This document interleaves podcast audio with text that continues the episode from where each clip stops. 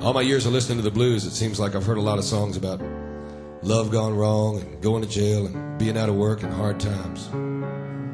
So I decided to write a song about having the blues because none of those things happen.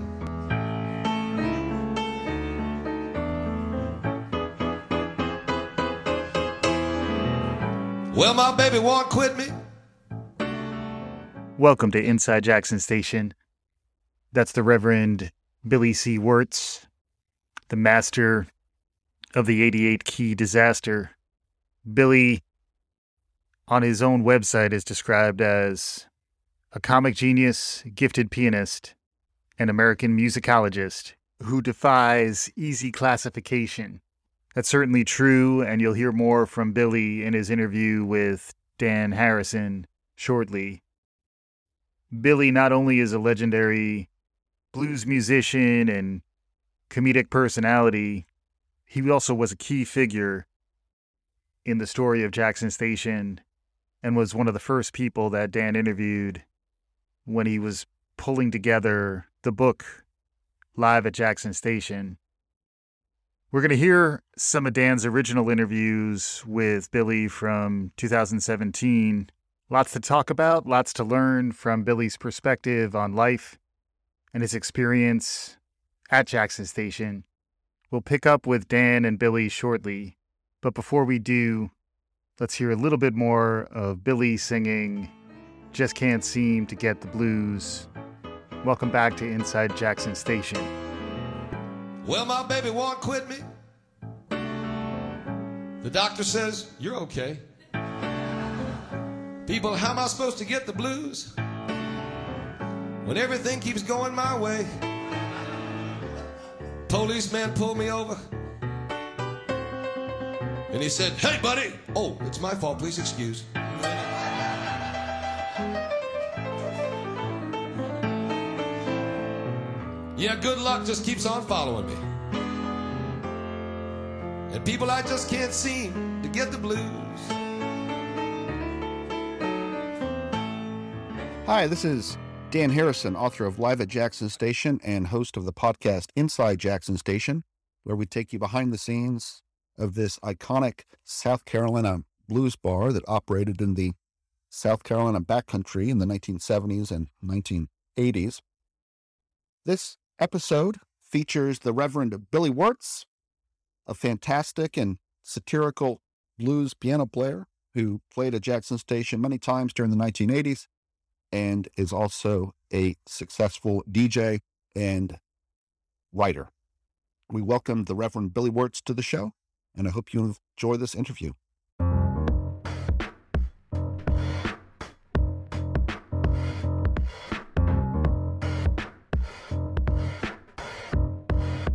Basically, what I'm trying to do with this project is to provide a cultural history of the place and looking at it from a number of different angles, from the perspective of Gerald and Steve and his mom, you know, the owners of the place, and then from the patrons, and then also the musicians. And so it's great you got in contact. And I hear that you said that you were the first act to ever play. I was the very first actual act to play there. 1982, I've still got the poster somewhere. Okay. Yeah. Gerald hired me through some mutual friends, and I did this kind of a wild man piano act at the time that was a real button, you know, kind of a envelope pusher anyway.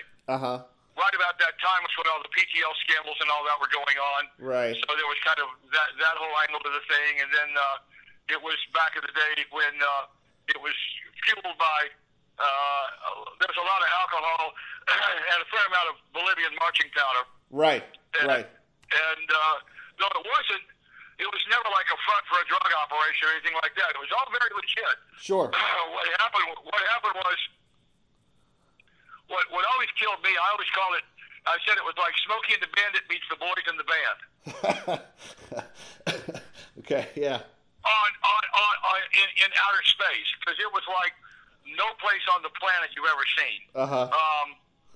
I mean, Gerald and Steve were out, very obviously gay. Right. His mother was like, at the same time, his mother was this real old school, like she heard me doing some of my songs about, you know, touching myself while watching the Brady Bunch, and she was, and some of the other songs, and she was just like, "Don't you come in here singing that devil music," you know. And he was, "Oh, Obama, he's fine." Really? Was that a quote? I mean, did she actually called it devil music? Oh yeah. She, wow. They had a hard, they had to kind of calm her down when I came back, and she gave me a lecture one time as I was walking in the place. Wow! Don't come in there singing that dirty music, you know.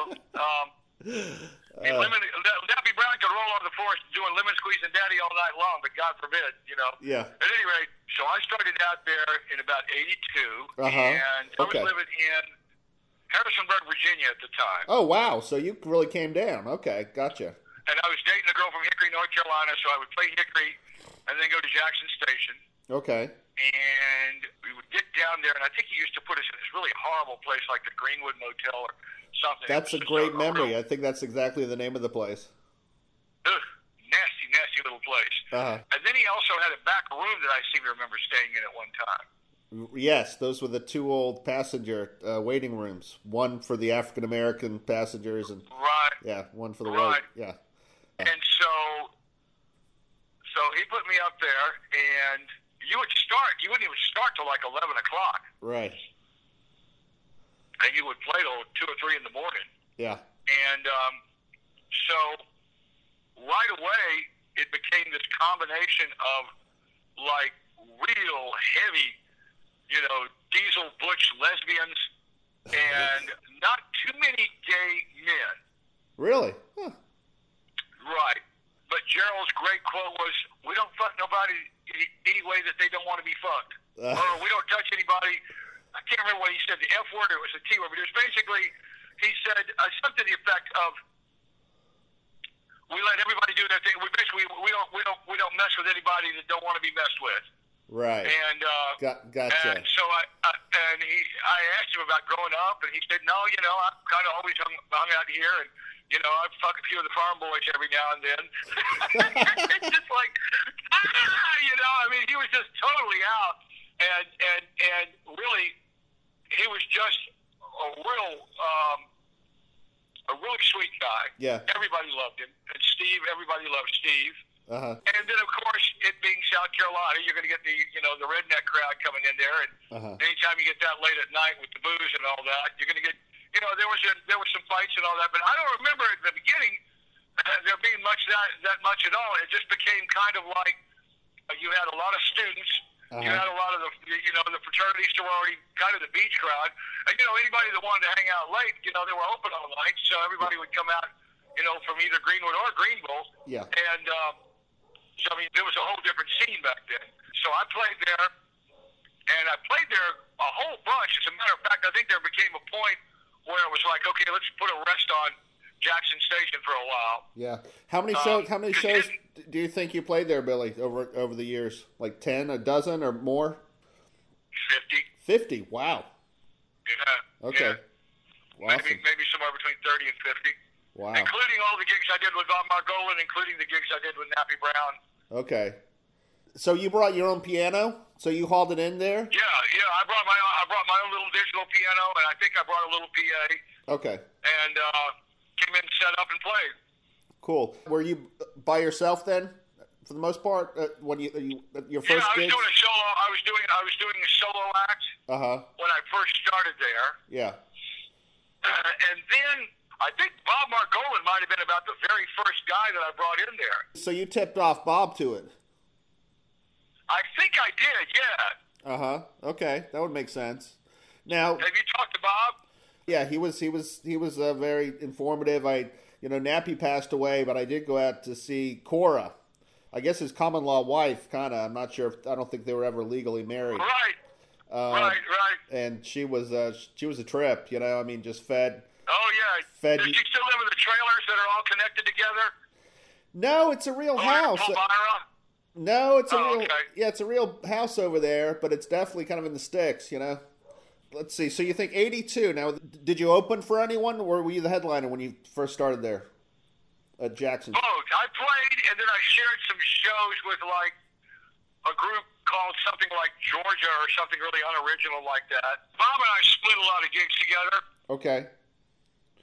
I would have come out and do a solo thing and then come out and play with him. Cool. So yeah. Gerald didn't pay all that great. He didn't pay all that bad. It was okay, if I remember. Yeah. It was okay money, mm-hmm. and there was always a little bit of cocaine around, right. To help kind of get you through the night. But it was not like mountains and mountains. You weren't sitting there with your teeth grinding. Yeah. At noon the next day. So, or at least I wasn't. Was that provided kind of complimentary or just? I mean. Yeah, if I remember correctly, it was kind of complimentary, or it was like. You know, if you want to, give me $10, and here's a couple of lines. Well, it was not a big dope. It wasn't right. a big. It wasn't one of these where they pay you in cocaine like some of the places. Yeah, and I think that's probably one of the reasons for why people would stay till 5 a.m. You would think, I would imagine. Well, yeah, there was that, and then just if I remember correctly, he only had a beer license. I don't think he sold liquor. I think he got liquor later on, but it was. Pretty much right at the end there. Right. So he got attacked in 90. So did you play up until, the late 80s and early 90? I played there for a while, and then I got sober in September of 84. Uh-huh. And I remember going, maybe we shouldn't be playing. Jackson Station was one of those that kind of, went along with a lot of the party and sure. that sort of thing. Right. And so I know I played there again a few times.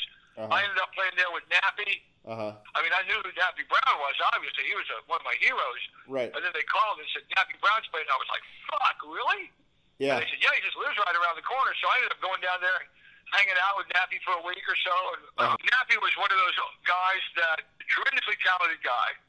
He was real good as long as he stayed inside his comfort zone of like the nighttime is the right time. And he would do all these little we have some men out here tonight who are holding. Right. They are seeking.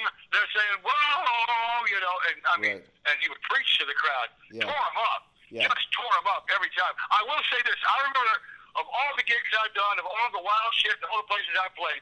One of the ones that stands out in my memory, we did a gig with Nappy Brown, me, Bob Margolin, and the band in Lexington, North Carolina for the daytime Lexington Barbecue Fest. And we just had a whole crowd of, Western Carolina, people that were a small town. Lexington, woo-hoo! Yeah. Nappy gets up there and does basically this almost X-rated version of Lemon Squeeze and Daddy. Wow. I mean, he was doing crotch grabs. He was like grinding. He was rolling his eyes, and it was just like the crowd was. It was everything. They said, "Oh my gosh, the wild black man is up there!" And it was like, "Hey!" It was great. I'm like, I was rolling on the floor laughing. Wow. I mean, I just don't know what ever possessed me to do it. Uh-huh. But it was like, oh my God! I mean, all the nights I've worked with him. Nothing ever came close. Really? Interesting. But that one. And he was just.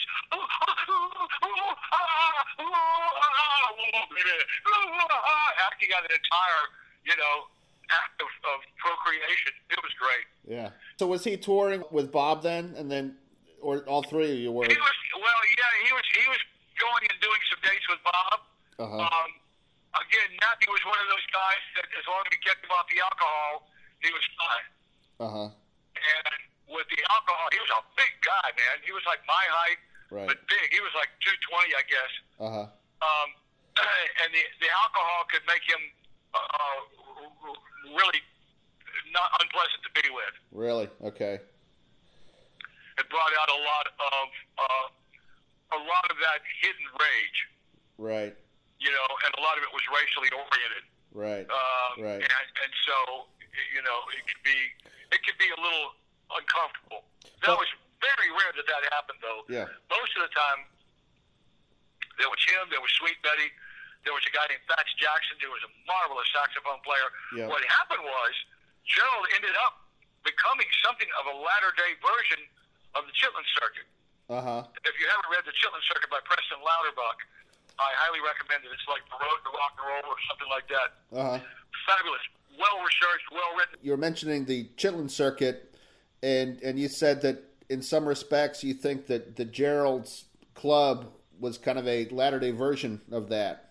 Totally. right? Absolutely. Okay. One of the things that I'm trying to argue about Jackson Station, that it sort of played a role, I mean, perhaps not a hugely significant thing in the grand scheme of things, but it played a role in kind of keeping blues music alive at that particular moment in time. Would you say that's true? Yeah. Because in South Carolina, up until, well, the 70s and 80s, blues was either for the black clubs, which, like, there weren't that many of those left anymore, right, or it was for the very conservative Republican, you know, beach music crowd. Okay. And that meant, you know, pretty much racist, no blacks, certainly no gays. Right. And, you know, very conservative shag type of stuff that was just kind of the repetitive kind of thing. Yeah. So no blues for just everybody. No blues for the mass. No blues for the masses, in other words, right? No, yeah. and so guys like Gerald provided regular gigs for people like Nappy, you know, because Nappy was fine when he went on the road, but you know he couldn't make any money locally, and believe me, as I know from my own experience, the road is never easy, and you know, for a guy in his 60s like he was, right, it's a real chore, and it's a strain. Right. And even with guys like Bob taking you around and everything, you know, staying out that hour till all hours of the night. Yeah. You know, Cora would be with him and she would hang out. So he could just zip over from Pomaria for the night and then go back and earn a couple $100 or whatever, do that a couple times a month and help. Bam. And earn his money, go back home, sleep the next day and be fine, which was, at that point in time, it really helped. You know, anytime people look on the roster and they see that you're back and you're playing again, that's always a big help. And for Nappy, it was a huge thing because it was like he got, you know, back on the schedule with Bob Margolin. Yeah. And also, Jackson Station would be like, you could do Jackson Station on a Friday night, and then you could play Atlanta, Charlotte, Columbia, Charleston. There was a whole bunch of places, Asheville, Hickory. Any number of places you could get to on Saturday, right, and have a good weekend. It was just everybody was always worn out. After you'd be like, oh my God, we played Jackson Station till 4 a.m, you know. And now you have to go somewhere else and do it all over. And like anything else, you know, after a while, people were just like, oh my God, they loved it, but it was kind of grueling because, you know, like I said, it didn't start till. I don't think it started till like 11, and you were expected to play till 3 or 4 or later. Yeah. I mean, it went on all night, and so there comes a point where it's like, okay, fun's fun, but man, I'm getting tired. Yeah. And even with the, you know, the marching powder and the disco dust, you know, you would be getting pushing the limits. Yeah, with Nappy, I mean, when he started in the 50s, he was playing more straight R&B stuff, right? Oh, Nappy was a huge star. He played the Apollo. Uh-huh. He played all the big, you know. He was on all the Alan Freed shows. And he was huge. So he was huge. He was a major star. And then when he was on one of the crookedest record labels out there. Oh, really? He was on Savoy. Oh God, they were gangsters. Yeah. So when he came back, though, I mean, he was in the gospel thing, and then at Jackson's, was it more bluesy? It seems like it was more polished, but or was it the same stuff virtually? Oh, no. What he had was Nappy had gone back into gospel. Right. And couldn't make any money. Okay. I've got an album by him called Yes, I Know the Man with some people in Charlotte. Nappy had that trick thing that he would do. He had a double voice. Oh, really? And he sounded like completely two different people. Yeah. He had this very deep throaty, and then he had kind of a high, almost a tenor type thing. Wow. And he could sing in both. Yeah. Neat. And so you would think it was two different guys singing, but it wasn't. It was just Nappy. And he had, you know, the range and everything else. He just wasn't making the money. Right. But when he came back to Jackson Station, he pretty much had about 6 tunes that he would do. Okay. Maybe a dozen. And Bob was real good about that. I'll tell you, you know, he didn't come out with anything real earth-shattering, except for he did a thing with Bob Margolin that was like an unplugged thing. Oh, really? Did you ever get a chance to hear it? Oh, It is so good. It's so real. It's so natural. I just absolutely love it. And then did he kind of play the Muddy Waters role to a certain extent for Bob? No. I mean, it was more, one of the things that Bob was really, really good about was knowing how to back these guys up. Uh-huh. Because a lot of these older guys, their timing is off, or they have a specific way they want something done, and they have a hard time communicating it. A lot of younger bands play too loud. Uh-huh. You know, you have to keep the volume down. You never know quite what they're going to do. Yeah. And Bob had that down, and that's why he worked with Nappy so well, and they worked together so much. Okay.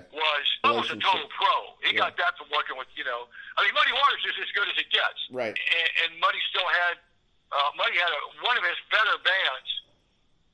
I think the band that Bob played with was the best band that Muddy had after the Headhunters, the killer band back in the 50s with Little Walter and those guys and Otis Spann. I mean, nobody could ever touch that band. That was the greatest blues band ever. You had two bona fide geniuses in that band. You had Little Walter Jacobs and you had Otis Spann, who both redefined their instruments, you know, after World War II. If you're going by Miles Davis's description of a genius, so somebody, when they're finished playing what they play, and putting down what they do, that we don't look at the instrument the same way. You have not one, but three, including Muddy Waters, because Muddy Waters changed the entire game.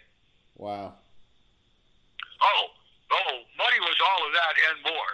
Yeah. And Little Walter probably had Asperger's syndrome, as best we can tell. Uh-huh. But what goes along with Asperger's is that uncanny musical ability that's kind of almost otherworldly. Muddy Waters took the Mississippi Blues. Uh-huh. And plugged it in.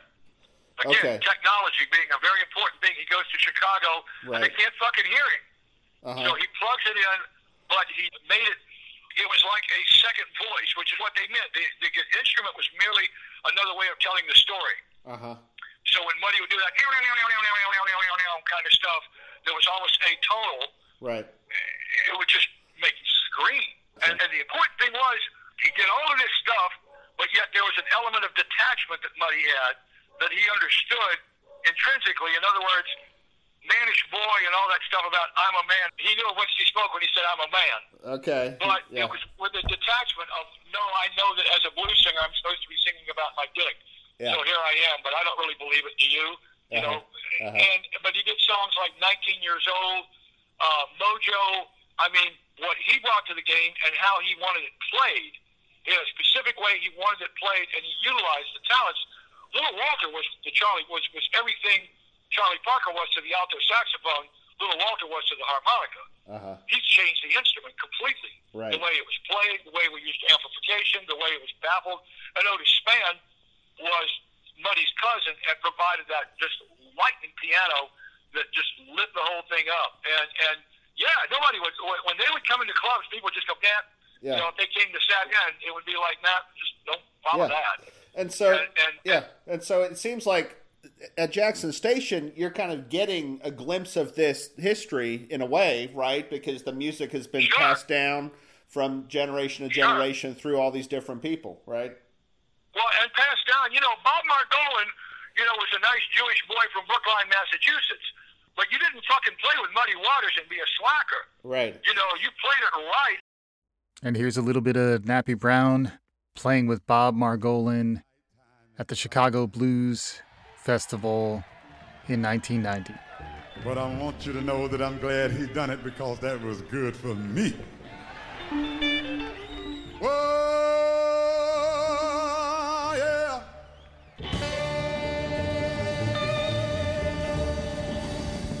Do everybody feel all right tonight?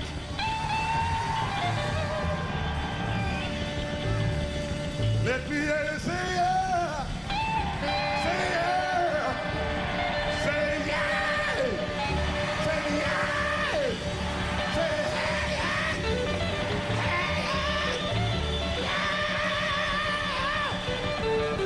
yeah, say yeah.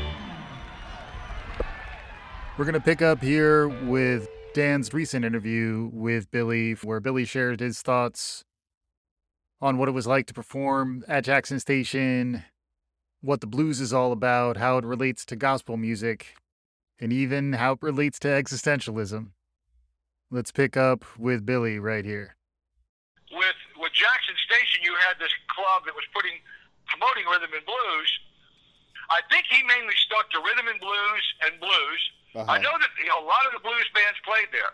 Yeah. And, you know, and again, this is a blanket statement, but gay folks have always liked blues. Uh-huh. Because blues tells, you know, the difference between gospel and blues are very closely related. Uh-huh. I always, being the existentialist that I am, I said blues is the black populist existential view of life. Right. Gospel is what should be. Blues is what is. Okay. Gospel is the way things should be in the perfect world, and gospel says no matter how fucked up life gets, no matter how bad, with a little bit of prayer and a little bit of faith, it'll get better. Yeah. Blues says don't count on it. Right, right.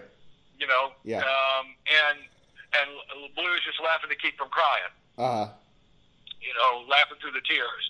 Right. And, you know, and it's always been, you know, I asked her for water, she gave me gasoline. Mm-hmm. Or in the case of like a Robert Johnson, I got a kind-hearted woman, she studies evil all the time. It's about the actual statement about a woman, but it's also on a much broader scale what life itself is like. Right. You know, they're kind people, but, you know, they study evil, just kind of the world that we live in. Uh-huh. And so there were great moments in that place. Yeah. You know, when Nappy and those guys were cooking at 2 in the morning, and you had people from truly all walks of life, all colors. I mean, and the sad thing was that it was so tragic what happened to him. And again, it was just a matter of ignorance. I don't think his sexuality helped, but I don't think it was the reason that the guy attacked him. The guy attacked him because he kicked him out of the club. Right. And he was just, you know, some drunk local psycho. Right. It's still South Carolina. So you think that Gerald kicked him out because they didn't pay? Is that what you heard? Oh, I don't know what the deal was, whether he was kicked him out or kicked him out because he was being an asshole or what. Okay. But I know that you had to be a real asshole to get kicked out of Jackson Station. Right. Okay? Yeah. Whatever he did, the guy certainly deserved it. It wasn't because he was wearing, you know, it was a you know, a bad fashion choice or something like that. Yeah. You know, he was pretty much anything goes, well, anything went as long as you didn't bother anybody. Right. But they were always... I don't remember if they had a bouncer there. I don't remember it. I remember Gerald pretty much handling everything himself. And as you well know, the thing about bars, unfortunately, barroom violence is of that kind that when it goes bad quick, you know, and it's over quick generally. But the damage is done by the time you can really do much of anything. And that's exactly what I understand was the guy hitting with an axe handle or something like that. Oh, no, it was an actual bush axe that was lodged 4 inches into his skull. Oh, Jesus. Oh, yeah. I mean, that was absolutely, absolutely horrible. And they took off. And, yeah, so absolutely, absolutely awful. It's amazing that he made it to the hospital because he lost, you know, so much blood. But, of course, he was next 20 years in a wheelchair and, you know, totally messed up, you know, for the rest of his life. So... Somewhere along the way, I remember saying hi to him after all of this happened. Yeah, yeah. There were a number of years in there where I was, you know, because of my addictions, I don't remember a whole lot. They're kind of foggy. Right. We're going to wrap up shortly with some of Billy's parting thoughts. So much to cover in his conversations with Dan. Definitely check out Live at Jackson Station if you're intrigued and curious based on what you're hearing here from Billy and from our other episodes of Inside Jackson Station. Dan does a fantastic job of capturing these stories and weaving them together. But we'll pick up here with a few more of Billy's thoughts as we wrap up.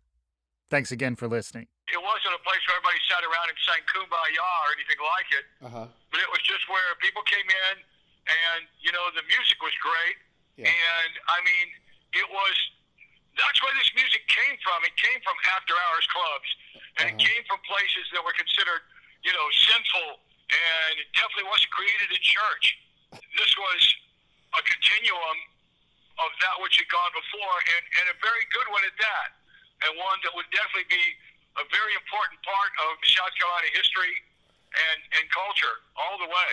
Cool. And, you know, incidental that it was owned by a gay man and his partner, and Jackson Station was like It's just like unbelievable. I mean, still to this day, if I talk about interesting and unique places I played at, Jackson Station would be in the top three. And that's thousands of clubs and bars all over the world. Damn, that's nice. That's good to know. So yeah, that, you know, it was one of a kind, believe me. Cool. Well, I've enjoyed. So thank you so much. I appreciate your time. Well, I appreciate it. It's been great talking to you, and if anything comes up or any memory, let me know, and I'll keep you in touch too. Great. Thanks, okay. Doc. I'll talk to you real soon. All okay. right. Take Sounds care, good. Man. All right. Take it easy. Right. Bye. Peace out. Bye. And that'll bring this episode of Inside Jackson Station to its conclusion. We'll have the Reverend Billy C. Wirtz play us out with a little bit more of I Just Can't Seem to Get the Blues. Yeah, my mama had him and my daddy had him. Thank you for listening. And my sister had him and my brother had him. And my aunts had him and my uncles had him. And my gerbils had him and my goldfish had him. And even my 400-pound ex-wife, Roberta, used to get kind of mad when she'd want to play The Great Love Goddess Meets Little Mr. Squishy. And I'd say, Roberta, you're going to get away before you're going to hurt me anymore like that. And you can bet that Goliath looked down there and little David holding that rock in his hand and said, you better put that rock away before they have to pull it out of your... Oh, sorry. And people... Right. And people I just can't seem to get the blues.